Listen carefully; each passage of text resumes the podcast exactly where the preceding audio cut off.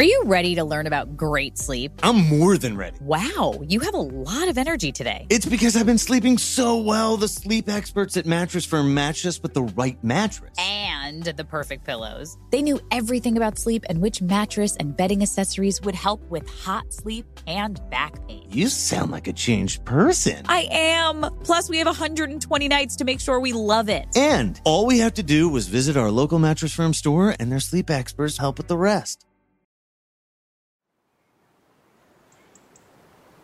The Alaska Peninsula is one of the densest populations of bears in the world. I've spent a lot of time there, you know, thousands of days out there over the years and many, many nights as well. On one particular shoot we did for the BBC, we were sleeping out there for probably four months, over four months in total in tents in the middle of bear country, thousand pound carnivores, and you unzip your tent in the morning and there could be two, three, or four bears in view. There's a lot of precautions you can take, like practical considerations. And then you just got to remember the bears really aren't looking for trouble. Chris Morgan travels to remote corners of the planet to film animals in the wild. He gave us a glimpse into what it's like to sleep during these expeditions and the hypervigilance that it takes to capture a one of a kind shot of an animal with its own unique sleep schedule. I was camping alone on this, this one particular little beach. But I was having a lie in one day, and uh, at 5.15 in the morning, uh, I hear this... Sleeping late. yeah, yeah. I, I, but I hear this outside the tent, and it was a wolf. So I was my alarm clock was a wolf at 5:15 in the morning. Usually I'd be getting up about 4:30. For some reason I didn't, and this wolf woke me up. Wow. I'm like, oh, it was mind blowing. But I packed up my tent that day. I had to move sites, and as I turned back to look at the site to sort of bid farewell to this beautiful spot in the trees on this little beach, this cove, the wolf came out. It was amazing because I didn't expect to see one of these elusive creatures. And but yeah, yeah, there he was, keeping me on the on the on the wolf sleep pattern. You know, time to yeah. get up. You know. You might think that an ecologist and filmmaker with a passion for sharing nature's hidden splendors would be immune to the effects of long term, uncomfortable sleeping arrangements as a condition of his job. But as he'll tell us, that hasn't necessarily been Chris's experience. It's funny because I am I'm a big fan of sleep. so, so it didn't necessarily make the most sense, you know, to go into this line of work. So, how exactly and when do wildlife documentarians sleep while they're out on assignment? And how do they balance getting enough sleep with capturing the perfect footage at just the right moment?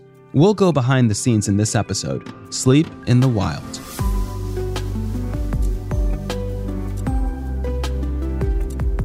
Hi, I'm Anahad O'Connor and this is Chasing Sleep, an iHeartRadio production in partnership with Mattress Firm.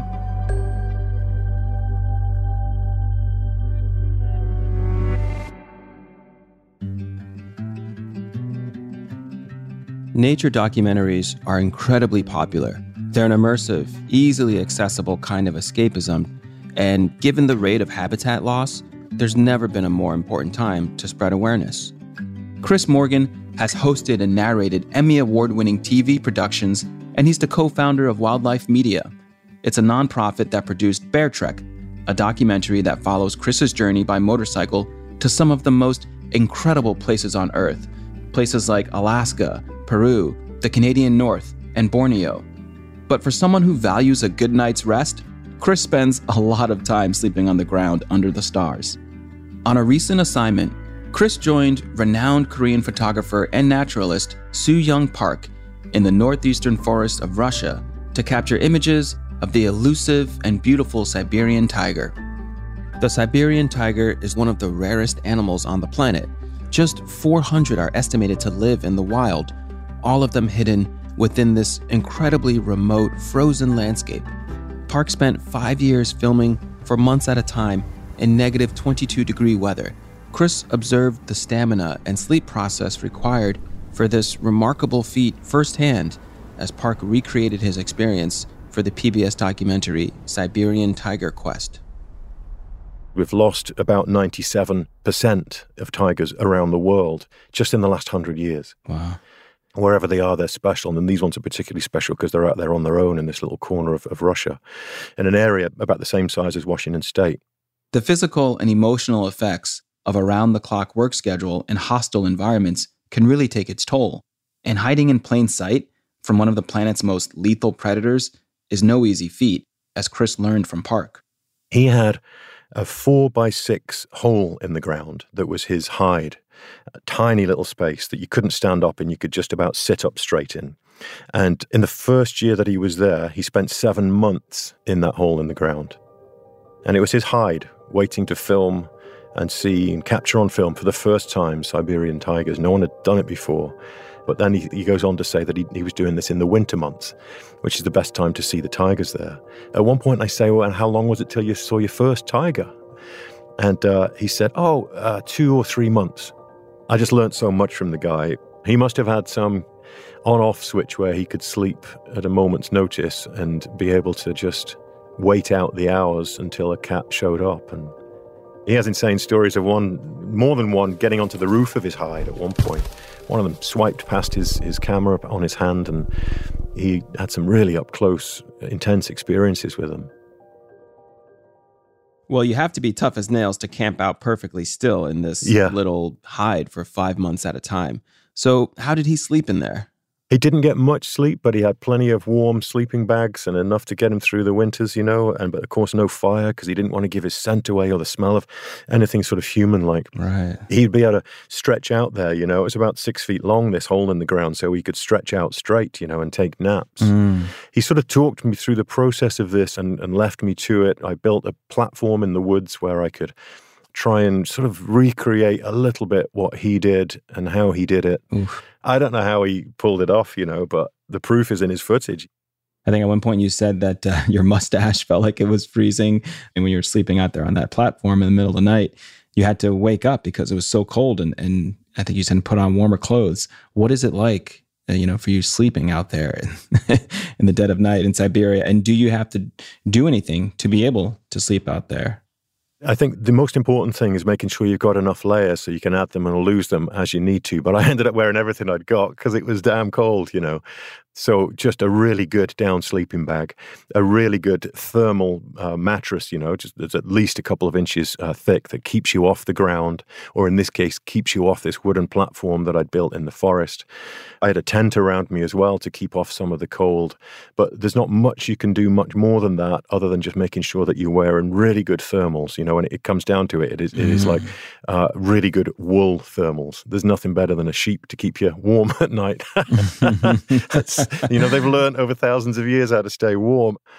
I also use those chemical hand warmers a lot. I actually get really Mm. quite bad circulation, so that often wakes me up. You know, my fingers or toes are cold. So just having those chemical hand warmers handy is really good. And you keep all your clothes on and you're ready for action to jump out of a tent or a sleeping bag at any moment if something happens to film or watch or record. Round the clock vigilance, disrupted sleep routines, and less than ideal conditions create a world of challenges for professionals like Chris. Dr. Jade Wu is a board certified sleep medicine specialist and a researcher at Duke University School of Medicine. And Chris's story reminds her of another population. What this reminds me of is actually people with a military background, because when people are deployed, for example, they really do need to be up at a moment's notice. It can be any time of night or day. You know, there's not much preparation for it, not much advance notice, if any at all.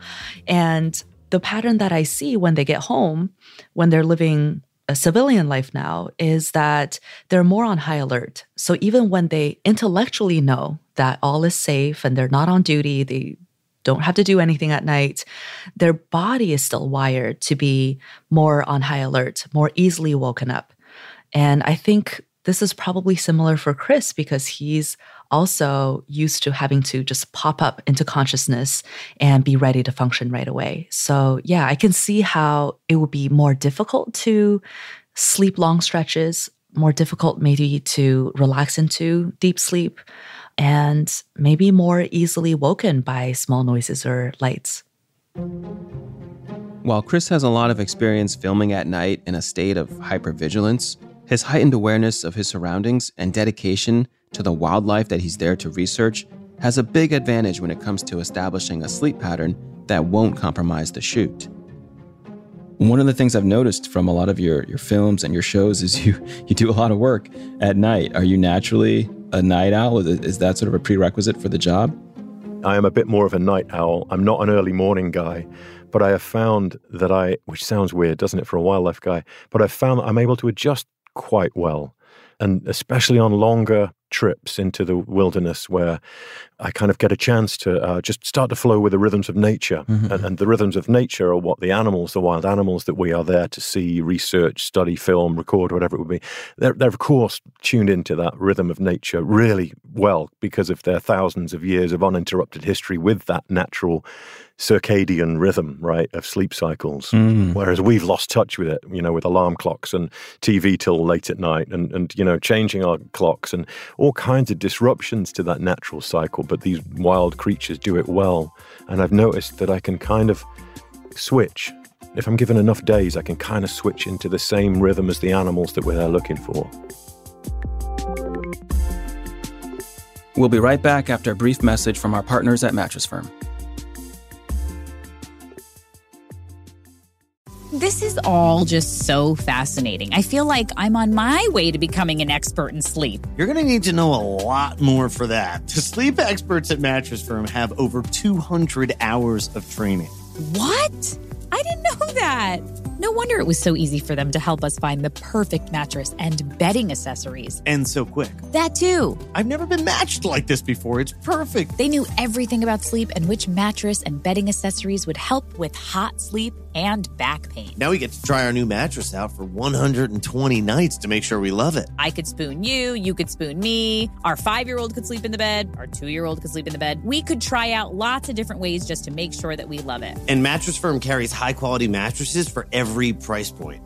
I have already been getting the best rest, honey. And if we have any questions, we can visit our local Mattress Firm store or find 24 7 help online at mattressfirm.com. And their sleep experts will help with the rest.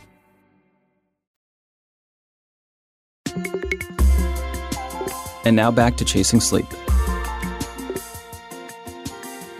If you think about your own bedtime routine, maybe brushing your teeth at a sink in a bathroom, adjusting the temperature in your bedroom, or putting on pajamas, you're giving your brain cues that it's time to go to sleep. Dr. Wu says that ideally, you'd create as much separation as possible between your waking life and sleeping life for your best chance at a good night's rest. But what about someone like Chris, who's been living with a heightened state of awareness of his surroundings and all kinds of disruptions to sleep for weeks or months at a time and can't give his brain those traditional signals? When he's out on a project and, you know, he can't have home mode and these relaxing sort of cues for the body, I would say really using napping strategically is good. Funny Dr. Wu should mention that, as Chris did mention his non traditional method for napping. Once you've been really focused on your target, it can get mentally and physically really exhausting. And if you're out there long enough, you're able to figure out when the animals are active and when they're not. And when they're not, you can take a nap. So I've got really good at taking literally sometimes a two minute nap. I can put my head down and in certain situations out in the middle of nowhere and, and be asleep in 60 seconds. Take a two or three minute nap, you know, 15 minutes if you're really lucky. I've learned to do that. And um, I've learnt different positions. I heard the military has this as well. You know, uh, guys in the military are taught if they sleep on their backs with their knees bent and their calves up on a chair, apparently having that blood drain from your legs into your core is good for sleep. So I try to do that, put my feet up, take a nap, get a quick power kip in whenever I can, especially if it's like between action. And it really works, yeah. I think that's a really good strategy for when you can't get more than two minutes at a time. Hey, two minutes is better than nothing, right? So, absolutely, I support that. As a uh, parent just coming out of the haze of newborn life, I can absolutely say two minutes will do something for you. It'll refresh you, it'll give you your body a little bit of a refresh. It's certainly not enough to only sleep in these little chunks throughout the day, we do need to come back down to earth and really replenish our body with deeper, longer, more restorative sleep. But, you know, when you're in action mode, you know, if that's what you can get, that's what you can get. So, Are there any advantages to these conditions? I mean, I have my memory foam mattress, my white noise machine, my fan cooling bamboo sheets to help me get my quality sleep. So, why is it that someone lying on a frozen platform or in a hole in the ground could still sleep well?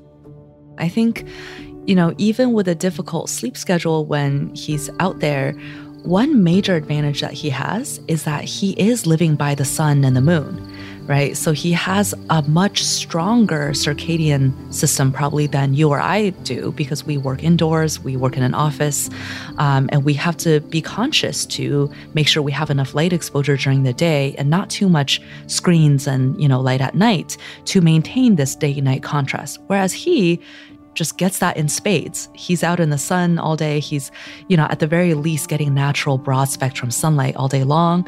And then at night, he has maybe his campfire, uh, maybe some devices, but probably not as much as the average person.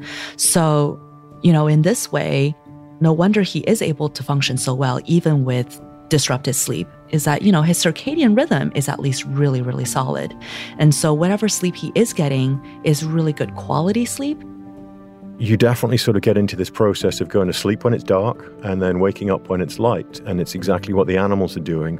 You just sort of start adapting to that. And, and there's no reason to stay awake at night at camp in the wilderness after dark. There's nothing to see, do, what, you know, you might as well just sleep and you're bloody exhausted anyway. So it depends what time of year, though. You know, in Alaska, up north, there's a it's it's perpetual daylight a lot of the time and that a whole different subject of like wow what do you do then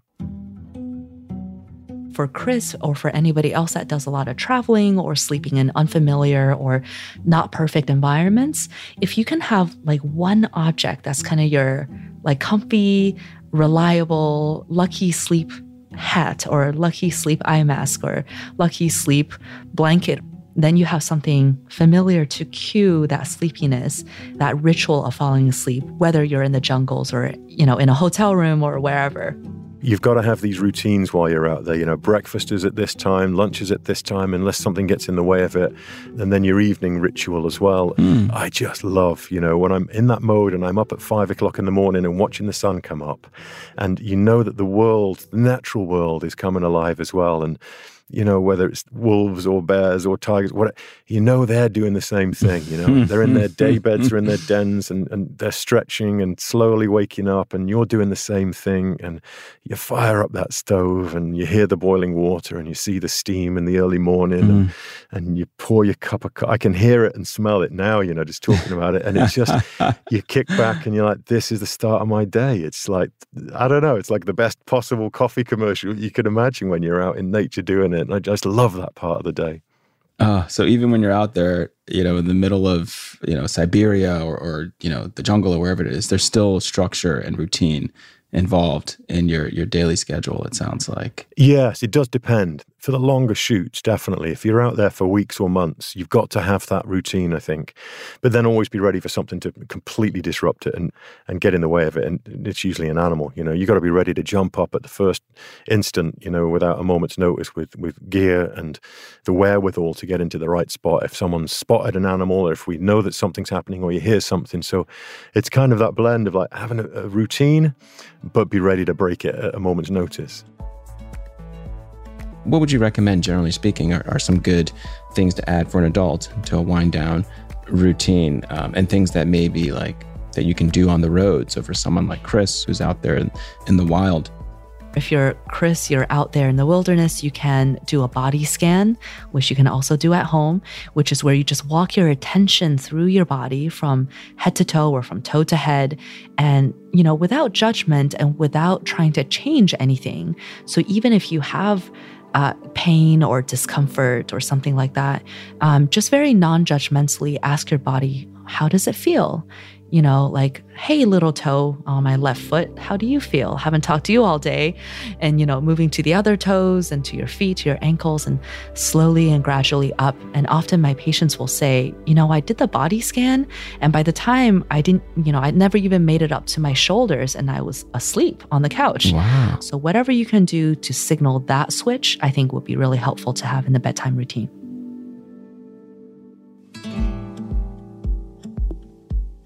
Sleep never feels so good after a trip like that. It's funny, I love I love traveling and I love being out in wild places and I feel lucky and privileged to be there and experience them. It's my life, you know, I love these places deeply. So I put my all into it when I'm there. And then when I get back, oh my God, it just feels so luxuriant to have a bed and to have curtains that you can close and to need an alarm clock to wake up. And it's like, I just kind of hit the sack and don't want to get out of it for a few days once I'm back. And it's a really nice feeling because you feel like, okay, this is justified.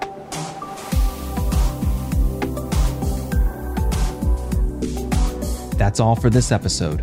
Join me again next week when we learn about sleeping in the final frontier, how astronauts get the rest they need while working in conditions no human was made to be in.